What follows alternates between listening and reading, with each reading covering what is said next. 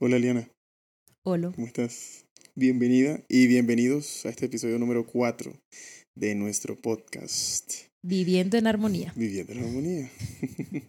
Feliz bienvenida y ¿qué haremos primero entonces? Entonces, como todas las veces, primero invoquemos la presencia de Dios con una oración. Gracias te damos, buen Dios, por tus bendiciones. Gracias por la oportunidad que nos das de poder estudiar tu palabra, de poder tener luz con relación al futuro y poder tener la certeza y tranquilidad de que tú estás dirigiendo todas las cosas y que seremos vencedores en Cristo Jesús. Gracias porque nos cuidas y colocamos en tus manos este podcast eh, para que seas bendiciéndonos, para que seas llenándonos de tu Espíritu Santo y utilizándonos como instrumentos tuyos para poder eh, reflejar tu carácter y para poder dar a conocer a los que no conocen de ti, eh, de tu amor y de tus promesas para con nosotros, tus hijos. Acompáñanos en todo momento en Cristo Jesús. Amén. Amén. Y Eli, ¿cómo estás? Bien, Bien. gracias a Dios. Todo va bien hasta el momento. Excelente. Y entonces, como prometimos en el último capítulo, continuaríamos con... Vamos a continuar finalizando el capítulo 1, que lo habíamos dejado en el capítulo 7. Y vamos a pasar del capítulo 1, que es, nos faltaría del versículo 8 hasta el 20. Y vamos a empezar al capítulo 2 hasta el versículo 13, que vamos a ver las dos primeras, los dos primeros mensajes a las dos iglesias. Así es. Este, como hablábamos la vez pasada, habíamos empezado con, de hecho, la introducción que había dado el apóstol, Así el apóstol es. Juan, y habíamos hablado de Jesús y de los mensajes que estaban ahí escritos. Eh, sí, de eh, lo que nos quiere decir el Apocalipsis desde la primera frase, que Dios revela el futuro. Y de hecho, eh, finalizando el capítulo, eh, podemos ver incluso eh, más acerca de esa esperanza que Dios tiene para con nosotros sus hijos eh, al escribir por medio de, utilizando al apóstol Juan, eh, dándonos mensajes de, de esperanza, dándonos eh, mensajes de, de paz, de tranquilidad, de que todo está bajo control. Así es. Pero ¿Y qué- ¿Y qué te parece si, a- si empezamos leyendo los primeros versículos y luego hablamos de ellos? sí, pero antes quisiera que eh, me respondas una pregunta. La pregunta dice así. ¿Alguna vez te has dado por vencido de algo?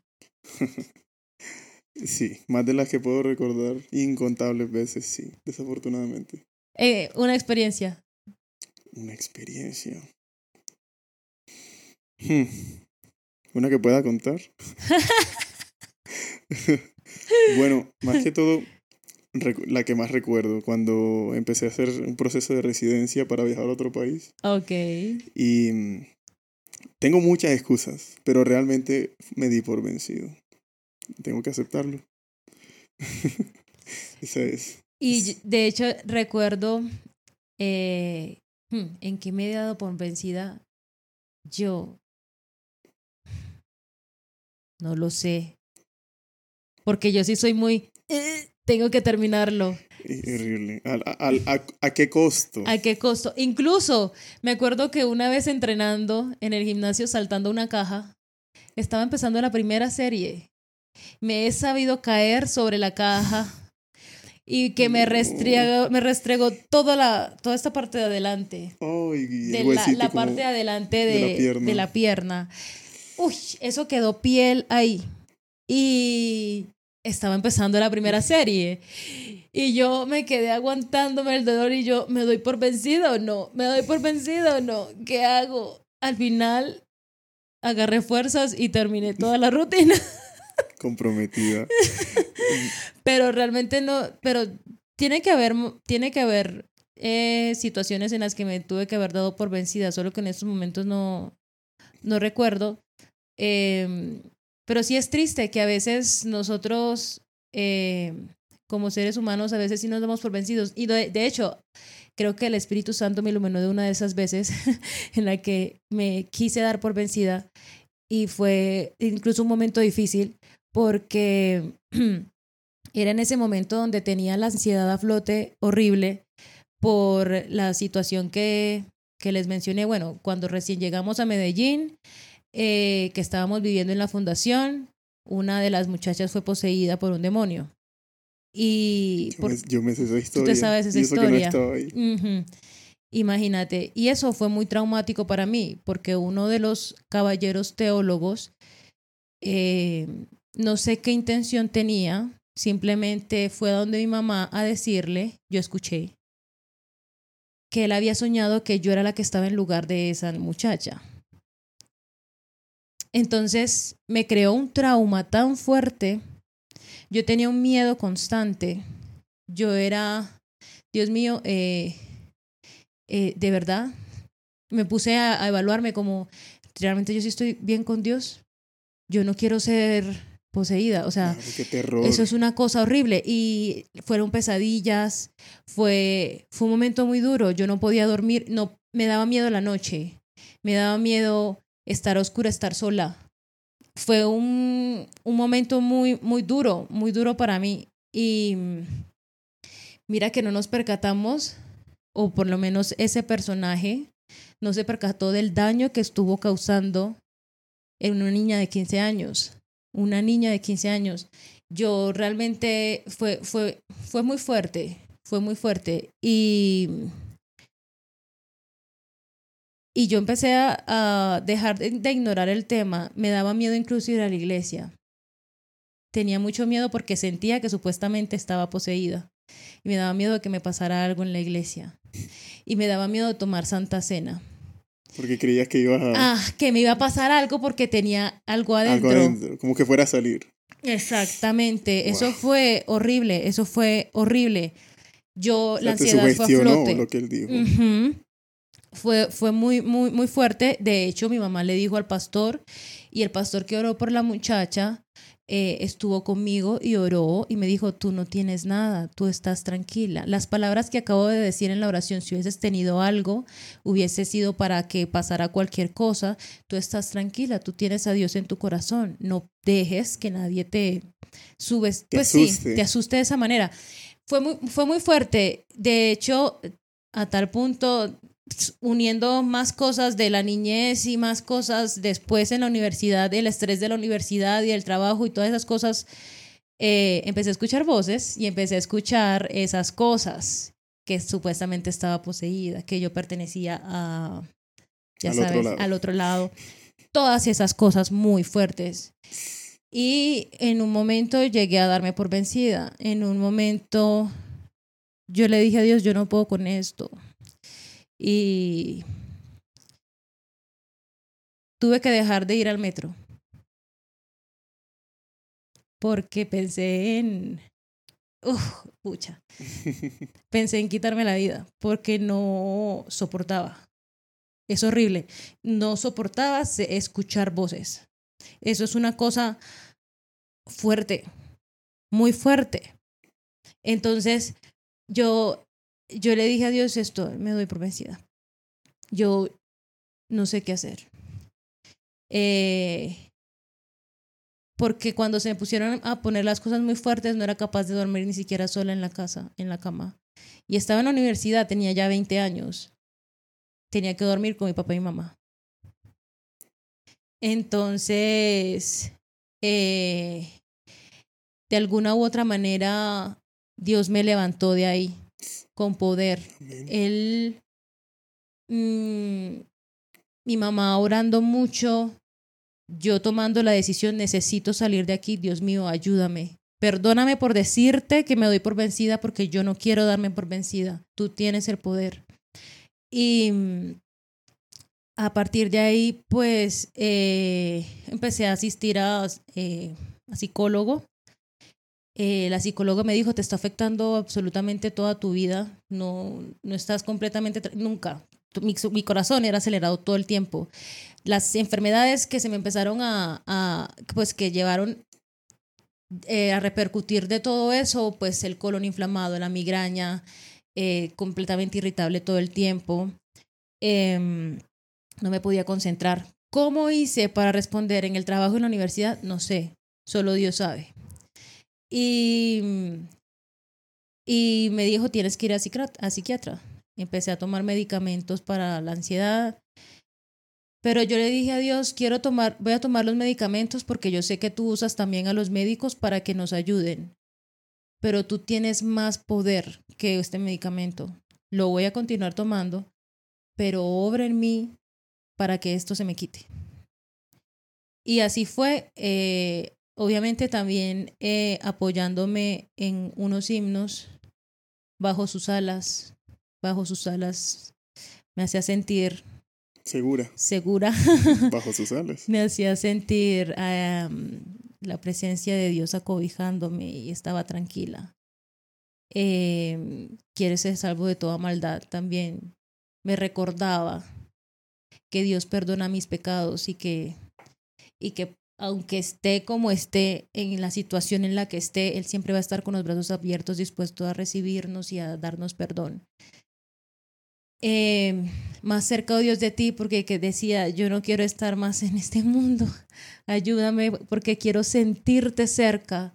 Y si voy a vivir en este mundo, quiero vivir cada vez más cerca de, de, de ese momento cuando, cuando Cristo venga y que podamos estar cara a cara. Entonces, varios himnos, de hecho, incluso me llamarán anticuada, pero a mí me encantan los himnos del himnario. Y tienen, tienen mensajes poderosos y realmente la música, los himnos, la oración, eh, incluso la lectura de la palabra de Dios fueron los que me levantaron y me ayudaron a salir de ahí. Amén. Entonces, sí, me intenté dar por vencida, pero Dios no me dejó darme por vencida para su honra y su gloria. Y sabes que, eh, amén por eso, pero sabes que muchas personas incluso, tal vez no, tal, muchas se van a sentir identificados contigo.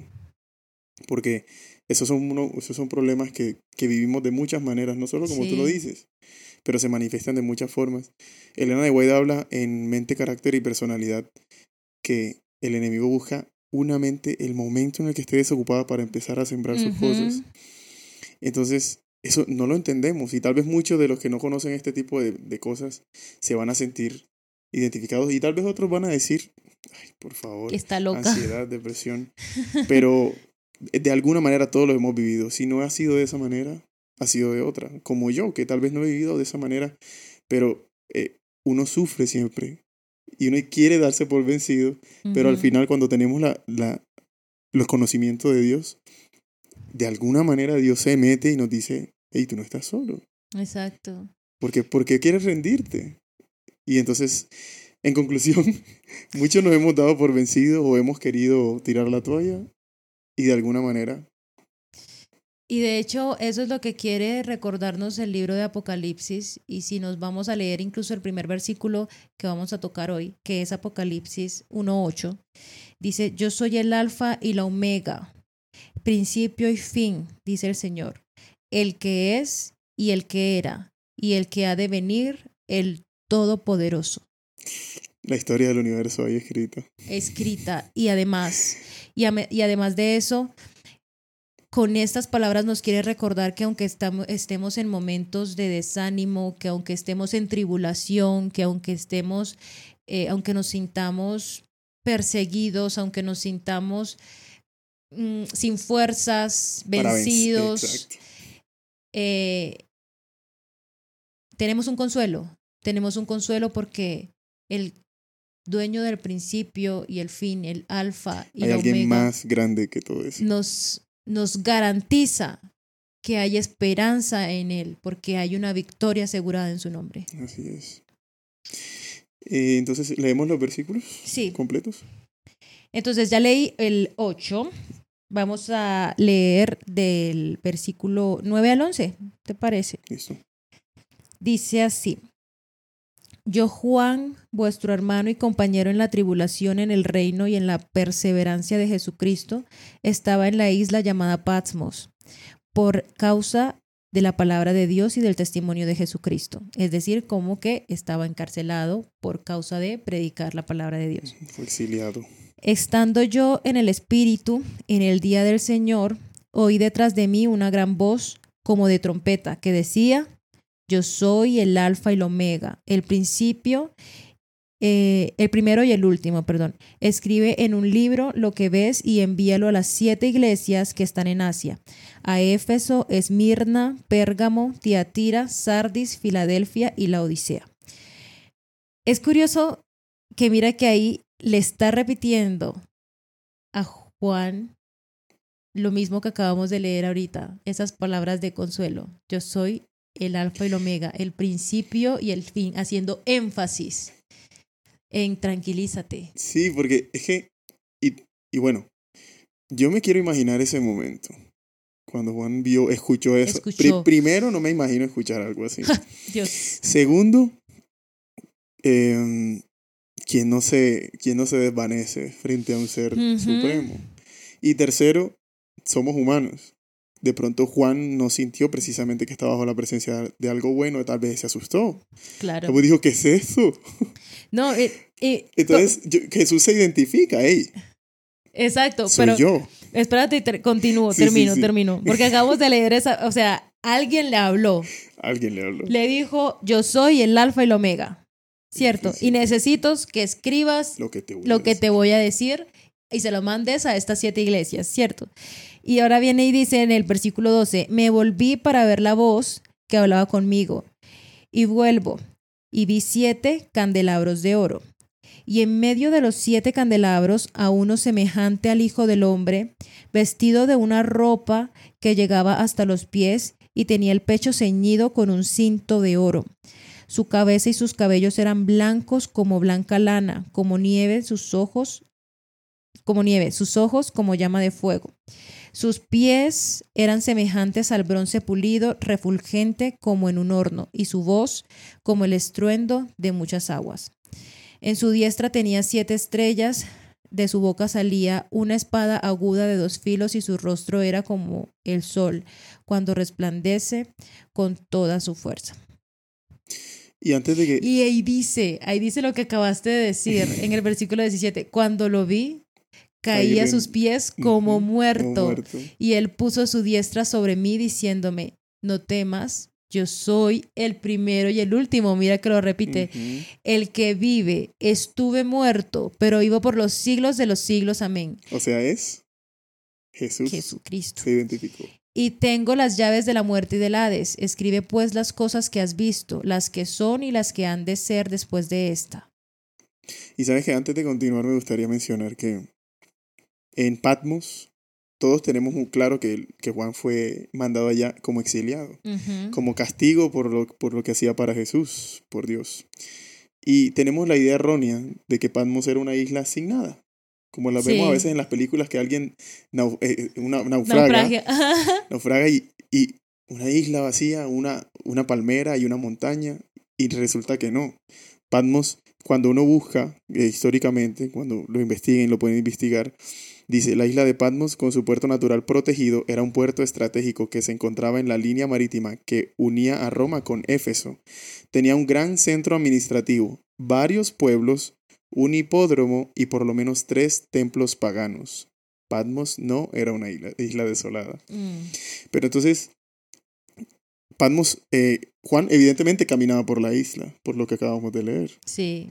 Eh, en la historia se encuentra que el, el gerente, el director, no sé, el presidente de la isla, este, eh, le agradaba a Juan y no lo dejó encerrado como tal vez a otros que mandaban exiliados. Y en eso, en, ese, en esos años que yo no tengo claro cuántos años duró Juan ahí, que estuvo por ahí caminando, fue cuando, em- cuando em, pasó esto. Tuvo las visiones. Tuvo las visiones y escuchó esa voz y para el suelo. No, pero es que ponte tú en sus zapatos. Que, uy, ¿qué te pasaría a ti? ¿Qué me pasaría a mí? Porque incluso, mira que estamos leyendo una descripción, una descripción de el Hijo del Hombre con un vestido largo, con mira un la cinto en el pecho de oro y además con sus ojos como fuego, Fuego, con su, con su como lengua como espada. Y nuestra mente tan finita y tan, y tan incluso, ¿cómo se puede decir esa palabra? Es que eh, No es- podemos, no podemos ni siquiera lo podemos imaginar ponerlo junto. en su grandeza como realmente es. Y eso es lo que quería decir, o sea, la diferencia como cuando se les apareció, recién había resucitado, era Ajá. el Jesús, ese Jesús que había muerto con sus heridas, pero ahí está glorificado Exacto. en su...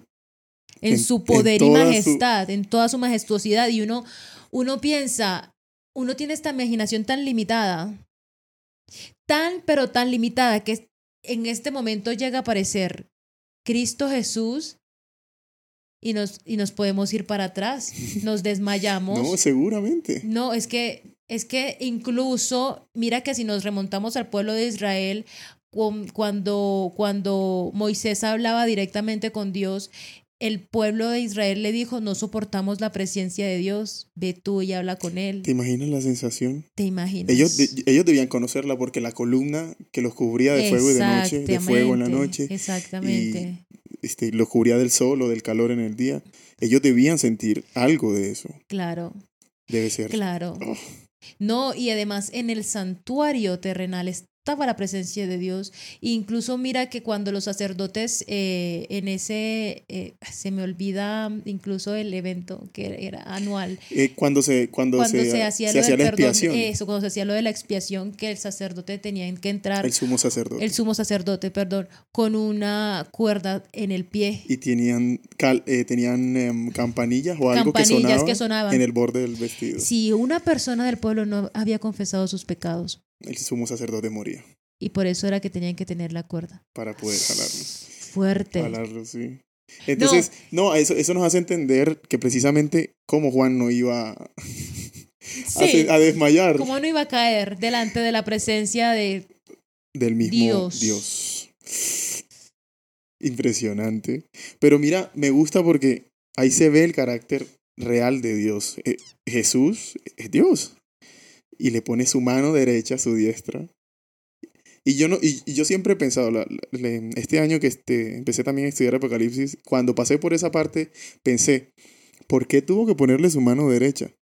Para mí, para mí, que tuvo que de alguna manera reanimarlo, No, para, claro. darle fuerzas. Sí. Pero ojo, eso es algo que yo considero, ¿no? No- Sí, eso ya es algo, una opinión como muy algo personal. que me imaginé, porque es, es como una manera de, de Jesús decirle, tranquilo, o sea, soy yo.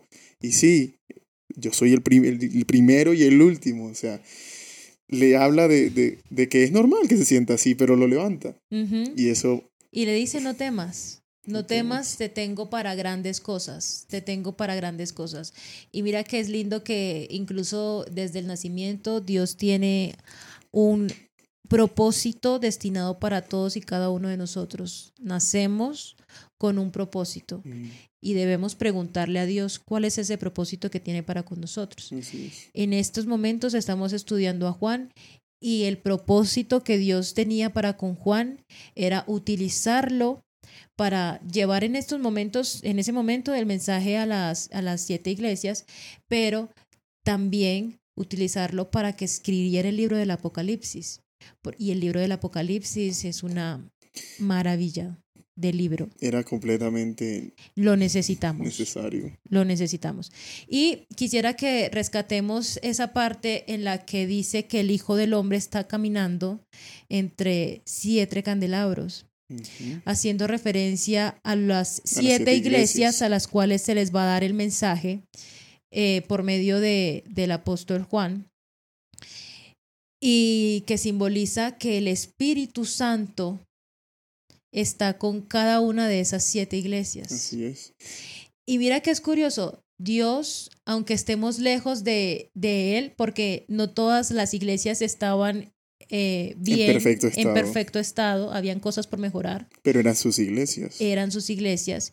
Y a veces nosotros también estamos eh, no de la mejor manera, no de la mejor manera, pero siempre Dios, por medio del Espíritu Santo, está ahí hablándonos para que hagamos conciencia de la situación en la que estamos viviendo, dándonos mensajes por medio del Espíritu Santo para que podamos volver a los caminos de Dios. Qué bonito, ¿no? Así es, pero me, me gusta lo que dijiste, lo que mencionaste que dice, caminando entre los siete candelabros. Eso, eso, eso sí, eso implica que Él está entre su iglesia. Así es. Y esas son Amén. sus iglesias. Y el hecho de que está ahí nos habla del carácter amoroso de Jesús, de querer estar entre nosotros y mostrarnos el camino, porque los candelabros no estaban ahí por adorno, eran una luz y la luz la producía el, Espíritu Santo, Santo. que estaba ahí, que estaba en... Sí, es bonito saber que no estamos solos. En todo momento lo recuerda. En todo momento quiere mostrarnos su poder, que todo está en sus manos. Y lo más bonito es que el Apocalipsis no es un libro que revela el futuro, al contrario, es un libro que nos muestra que el futuro está en las manos de Dios, que el futuro está dirigido por Él, que no hay nada de lo que pase que no sea dirigido y controlado por su poder. Así es, no solo nos muestra, es, está al control. Está al control. Y eso es lo que Él nos quiere hacer ver, que Él está en control, que no tenemos que temer. Y es, es, es bonito, es reconfortante, es, es sentir tranquilidad, es sentir paz. Así es. Y, y yo creo que importante todavía más, o sea, no es el hecho solo de que Él está entre las iglesias, es que tenemos claro que el, el cuerpo de Cristo somos los que pertenecemos. Así A Él. Todo el que le acepta pertenece a Cristo. Y eso nos indica que entonces a nosotros nos está dando lo que necesitamos. Así es. Nos, nos Es- está dando lo que necesitamos para hacer la tarea que sea que tenemos. Mira que es bonito, que es un Jesús, que es un héroe, porque ya tiene ¿Ya? Todo en sus manos, Ya ganó. victoria asegurada, ¿cierto? Y aparte de eso nos da esperanza de que, tranquilo, todo está en mis manos. Y aparte de eso dice, no temas, porque voy a suplir todas y cada una de sus necesidades. Así es. O sea, definitivamente no tenemos excusa para dudar. Así es. Em, y como hablábamos en unos capítulos anteriores, si tiene dudas, busque, no se quede ahí. Lea. Si, decida no creer solamente, porque si decidimos no creer es como cuando tenemos un accidente de tránsito y tenemos la culpa y no sabíamos que así funcionaba. Aún así, nos van a cobrar a nosotros la culpa. Así es. Así funciona también. Mm, Debemos buscar si dudamos. Y así, créame que va, va a encontrar a Jesús. respuestas y debemos preguntarle a Dios, ilumíname con tu Espíritu Santo y ayúdame a entender por qué no entiendo, valga la redundancia. Así es. Y bueno, es chévere también, eh, incluso hablando de esta situación de que Dios nos, nos muestra ese futuro, eh, llevarnos, por ejemplo, cuando estamos viendo una película y... Y entonces, por ejemplo, una película de acción y entonces tú estás como, uy, el protagonista, siempre al protagon- protagonista le pasa de todo. No, está al borde de la muerte. De siempre el está al borde de la muerte, pero de alguna u otra manera, por lo general, al final siempre se salva. Milagrosamente. Milagrosamente, película es película, ¿no? Entonces es como un Dios de amor que nos está revelando el final de esa película. Tranquilízate. Lo que decíamos incluso eh, en el capítulo pasado del ejército y que ya se tenía una victoria asegurada y que ya ellos fueron como con toda, como con toda a pelear la batalla porque mm, vamos a ganar. Eh, ya no tenemos que preocuparnos, ya sabemos el final. Así es. Tenemos que poner nuestra confianza en esa moneda profética, que en este caso es Jesús. Así es. Y nos está Así es. mostrando de verdad cuál es el final. Y sabes que me gusta lo que, lo que expresa el, el- el escritor aquí, de lo que dice el primer capítulo de Apocalipsis, que Jesús nos está susurrando al oído.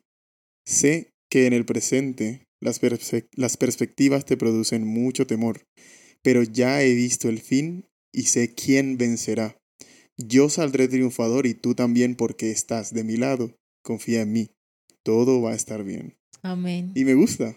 Qué bonito. Qué Porque bonito. así, así yo me imagino a Jesús. Yo no me imagino un Dios distante, como en las películas que habíamos visto de Jesús, que sí tienen escenas impresionantes y, y el esfuerzo se ve, pero no muestran un Dios separado de las De sus personas. criaturas. Sí, en su actitud, en su. Y no, yo creo que Jesús. Es que una es nuestro así. padre. Es que es nuestro padre. Ningún padre quiere estar lejos de sus hijos. Ninguno. Ninguno. Así es. Entonces, eso es lo que esta parte quiere expresar, que es alguien que nos da esperanza. Así es. Así desmayemos. Así finalizamos el capítulo 1 y empezamos el capítulo 2 Capítulo 2. con el mensaje a, do- a las dos primeras iglesias. Hoy vamos a hablar de las dos primeras iglesias, que es la iglesia de Éfeso y Esmirna.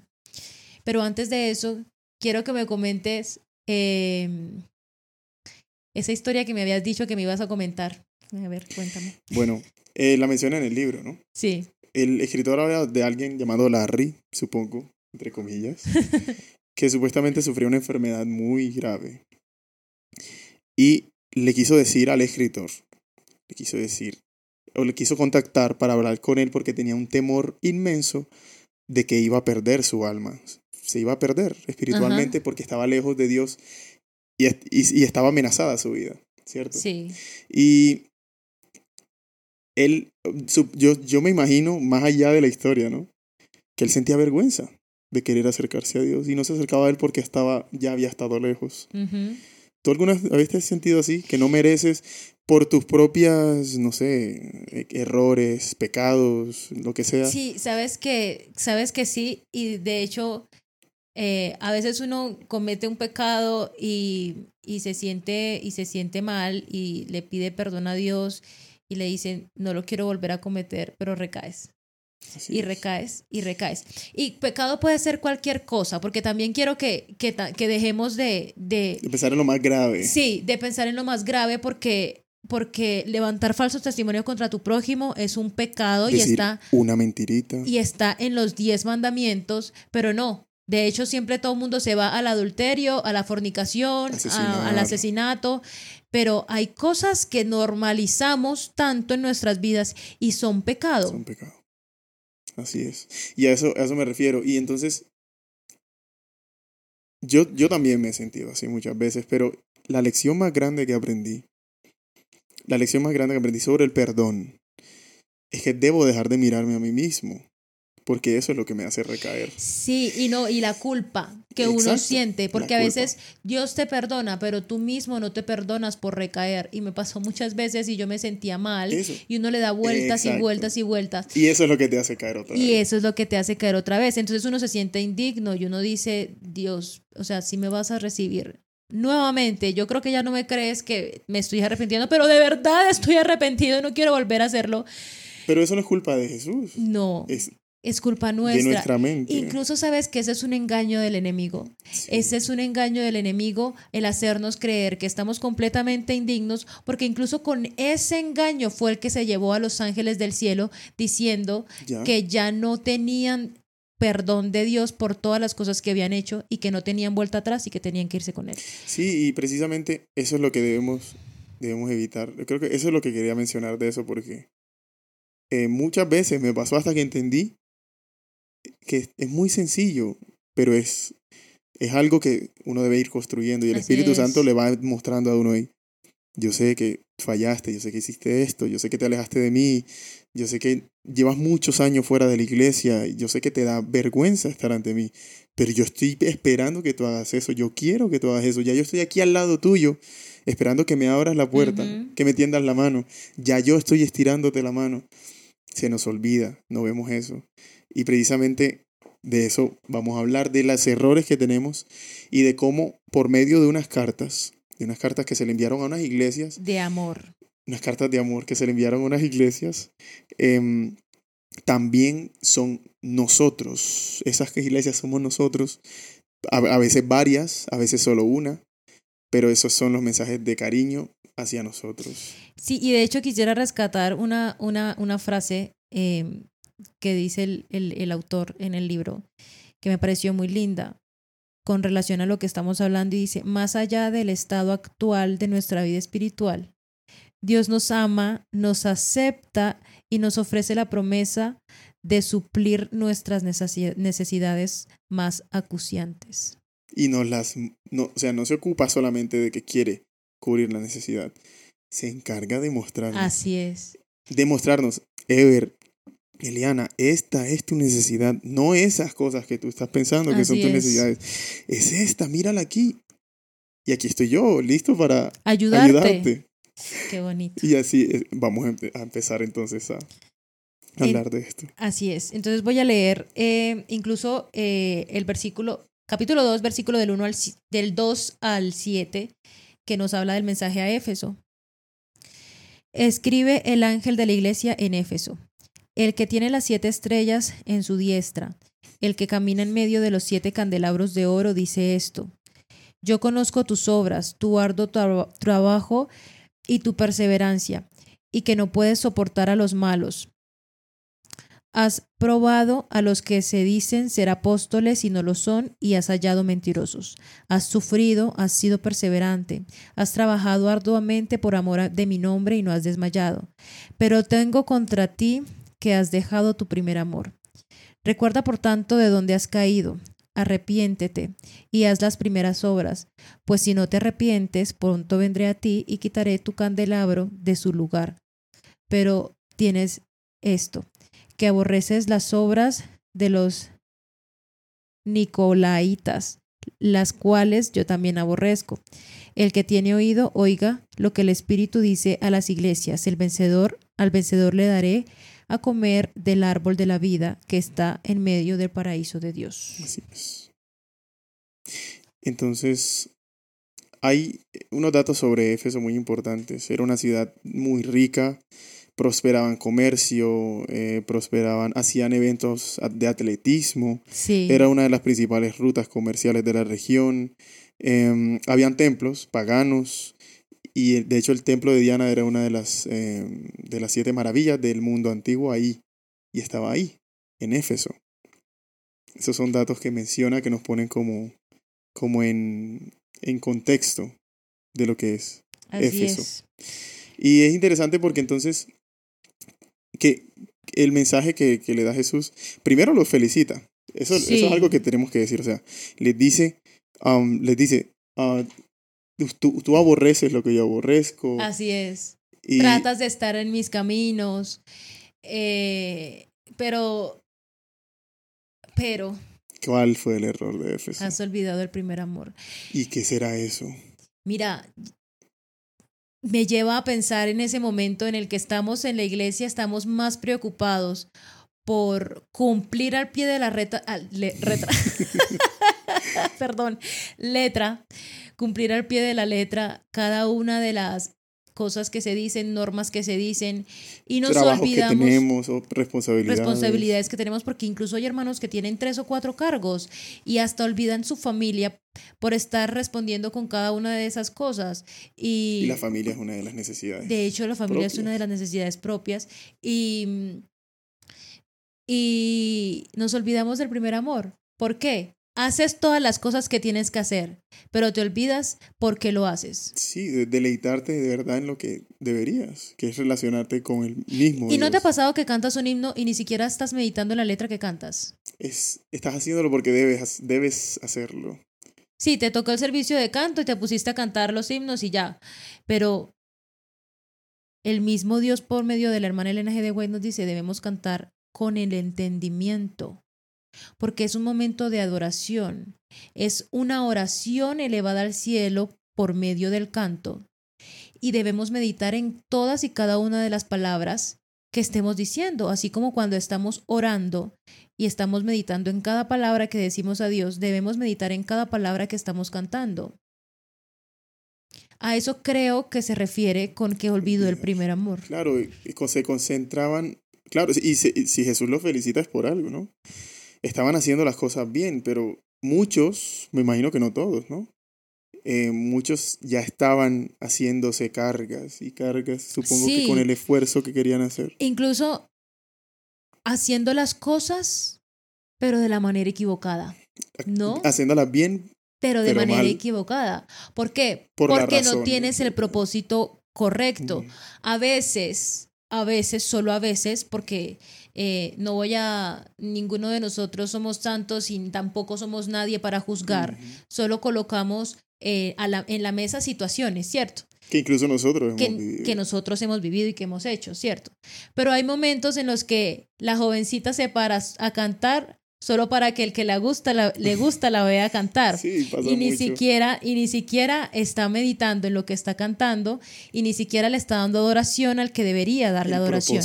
Entonces, solo estoy eh, tirando un ejemplo pues al azar, ¿cierto? Pero son muchísimas cosas. Aquel joven que viene y dice, eh, yo eh, predico porque soy el mejor predicador, pero entonces para endulzarle el oído a todas y viene y les dice, Dios me reveló en oración que tú eres la mujer de mi vida. Cosa que pasa. Han pasado casos, me pasó, Aquí tenemos un ejemplo. pero, pero eh, es eso. Las razones equivocadas. La motivación y incorrecta. la motivación que es equivocada. lo que nos está motivando. Sí, y, y, y yo creo que ese es el centro ahí. Perder el amor es olvidarnos de realmente por qué lo estamos haciendo. Y también eh, es, es importante rescatar que sí, estamos haciendo todas las cosas y enfocados en cumplir cada cosa. Incluso, por ejemplo, cuando nosotros estamos grabando un video para cantar, concentrada, enfocada en la afinación. que salga bien. Que salga perfecto. Estás pensando en la palabra, que- en cada palabra que estás cantando. Y además, como estás concentrado en eso, tu cara está completamente rígida está completamente, sí, aburrido. Entonces es triste porque se supone que somos hijos del Dios verdadero, que tenemos una esperanza de vida eterna, que eh, tenemos los frutos del Espíritu Santo y uno de los frutos del Espíritu Santo es el gozo. ¿Y por qué tenemos que estar yendo a la iglesia con caras tristes y caras largas? ¿Y por qué tenemos que estar en el templo de Dios con caras tristes y caras largas? Obviamente debemos guardar la reverencia porque en la casa de Dios se debe mantener la reverencia y la adoración de Dios también a Dios debe ser de una manera en específica como Él lo ordena. Especial. Pero, eh, pero si estamos en la iglesia congregados con los hermanos, ¿por qué no cantar un himno sonriente? Si estamos delante de la presencia de Dios y estamos adorando al Rey de Reyes y Señor de Señores, se merece no. la sonrisa. Y entender que es el primero y el último el que está ahí. De pronto, es muy normal. Es muy normal que todos vayamos, estemos tristes un día, estemos cansados otro. Y tal vez hasta alejados. Pero precisamente sí, si vamos a alabar al Señor donde sea que estemos, es porque necesitamos eso, necesitamos que Él tome nuestras cargas y las desaparezca como Él lo promete. Así es. Y él, él- él las lleva por nosotros. Sino que yo creo que nos desconectamos muchas veces y esa- son esas motivaciones que a veces nos asedian y no- nos inundan. Sí, y el estar eh, tratando de cumplir patrones de conducta establecidos y cosas, eh, sí, definidas así eh, al pie de la letra. Exigencias. Sí, y nos olvidamos realmente de, de- del amor a Dios y del amor al prójimo y del amor entre nosotros como hermanos. Así es. Y eso es lo que quería eh, decir Dios a la iglesia, eh, a la iglesia Pero- de Éfeso. Pero lo que me gusta más em, es lo que les dice al final. Sí, Lo que les dice. Y es que a pesar de que perdieron su primer amor, al que salga vencedor le daré a comer del árbol de la vida, Así que está en medio del paraíso. Y es impresionante porque ese paraíso es el resultado del amor de Dios. me quitaste las palabras de la boca. No se trata de doctrinas elevadas, estándares de conducta, lo que estábamos hablando ahorita. Y Jesús promete devolvernos nuestro primer amor por Él y el amor por nuestros prójimos, que es resultado de ofrecerle nuestra devoción. Amén. Ahí está. Y al final, sí, no importa que estemos ahí, lo importante es que ya Dios nos muestra la necesidad que tenemos y la suple por nosotros si Así estamos es. dispuestos. Es que no olvidemos el propósito principal por el cual hacemos todo lo que hacemos. Que cada cosa que hagamos, que cada cosa que pensemos glorifique el nombre de nuestro Dios. Y vamos a terminar rápidamente antes de que se nos vaya el tiempo. Eh, vamos a leer el mensaje a Esmirna. Versículos del Ah. 8 al 13. Esmirna. Escribe el ángel a la iglesia de Esmirna. El primero y el postrero, el que estuvo muerto y vivió, dice esto. Mira qué lindo que en todo momento lo está recordando, ¿cierto? Haciendo énfasis de que soy el primero y el último, el que tiene las llaves de la muerte y el Hades, el que ya venció por ti. Te dice esto. Qué bonito, ¿cierto? El primero y el posterior. Ah, bueno, ya lo leí, perdón. Continuamos. Yo conozco tus obras, tu tribulación, tu, tu pobreza, aunque eres rico, y la blasfemia de los que dicen ser eh, judíos y no lo son, sino que son sinagoga de Satanás. No temas lo que has de padecer. El diablo echará a algunos de vosotros en la cárcel para que seáis probados y tendréis tribulación por diez días. Sé fiel hasta la muerte y yo te daré la corona de la vida. El que tiene oído, oiga lo que el Espíritu dice a las iglesias. El vencedor no sufrirá daño de la segunda muerte. Y es interesante porque, como lo dice ahí, era una iglesia pobre en lo material. De hecho, históricamente se puede, se puede corroborar. Y ellos no vivían en un lugar pobre, pero vivían en un lugar de mucha influencia pagana. Y eran perseguidos todo el, tiempo, y vivían al borde incluso de morir. Sí. Pero mira, me gusta que los resalta, y yo creo que Jesús, como lo menciona el escritor, se sentía identificado con ellos porque Jesús lo persiguieron. No, e incluso mira, mira que, que dónde estaba Juan cuando estaba escribiendo ese mensaje. había sido eh, ¿Mm? echado por allá. Estaba, sí. por causa del Por causa del Evangelio. Y me imagino que, que esa iglesia, me imagino la pobreza que tenían. Una iglesia perseguida no es una iglesia rica. No tiene recursos, les niegan cosas, los persiguen. Sí.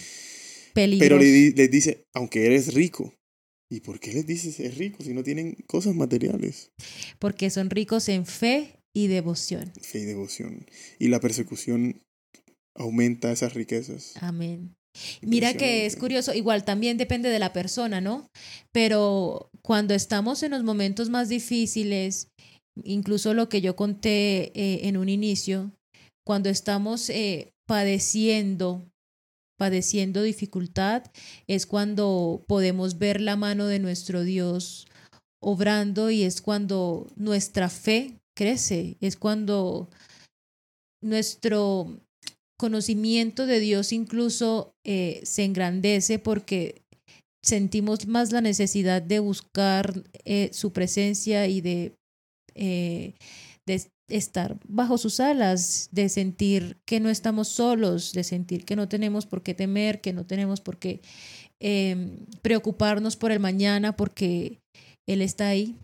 Pero sabes que yo no, yo no podría entender esta iglesia. Yo nunca he sufrido persecución. A pesar de que yo creo que muchos de los que somos cristianos, seamos de una iglesia u otra, de alguna manera hemos encontrado alguna oposición, burla, Burlas. Em, lo que sea. Yo nunca he vivido la persecución. Y la mayoría de nosotros de este lado del mundo tampoco. Pero cuando tú buscas, investigas, te das cuenta que hay muchísimas, muchísimas poblaciones cristianas, grandísimas, en países que uno ni se imagina, muchos, que los persiguen y los matan. Están sufriendo persecución. Y eso pasa hoy. Eso no es en los tiempos de Jesús. Eso no es en los tiempos de la iglesia, de los apóstoles. Eso pasa hoy.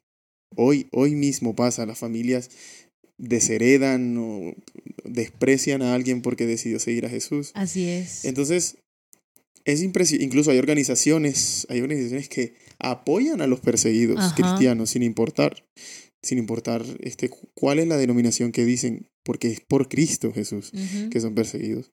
Y, es, y por eso pienso, yo no podría entender esta iglesia. ¿Cómo será esa fe? Y Elena White habla sobre ese espíritu de persecución, que es el, el espíritu que, el Espíritu Santo de verdad llena cuando hay persecución. Y a veces no es que yo, no es que yo esté deseando que eso ocurra ya, pero vivir esa cercanía con el Espíritu Santo sería, debe ser especial, debe ser muy especial. Y, y me gusta aquí porque esta, en esta iglesia solo le habla a ese tipo de personas, no nos habla a nosotros. No nos habla a nosotros. Le habla a esas personas y si alguien aquí ha sido perseguido por causa de Cristo, ahí está la recompensa. Y la recompensa es el que tiene oído, oiga lo que el Espíritu, lo que el Espíritu dice a las iglesias el vencedor no sufrirá daño de la segunda muerte. Yo te daré la corona. de la vida. Y también dice, no temas lo que has de padecer. Porque incluso viene y les recuerda que Jesús sufrió persecución. Y de hecho, eh, mira que me pareció curioso en, en la predica que escuché ayer en la iglesia, eh, que incluso los fariseos llamaban a Jesús y le decían como que eres hijo de fornicación.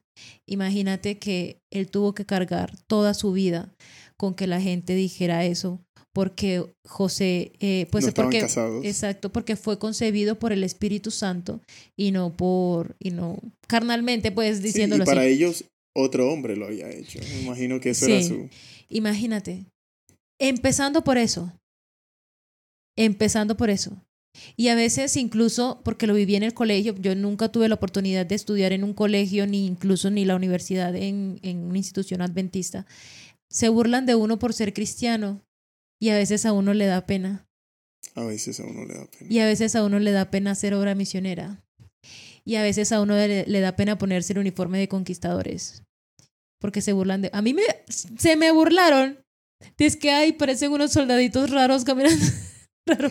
Así es, pero yo creo que mm, lo más importante es que igual todos tenemos que aprender de alguna manera. Y nuestra fe va creciendo con el tiempo, desafortunadamente así es como aprendemos. Y al final Jesús es el que nos recompensa. Todo sacrificio que hayamos hecho nosotros aquí por causa de Jesús, un día va a ser, va a ser recompensado por el Padre cuando todo el mundo se postre ante Jesús. Así es.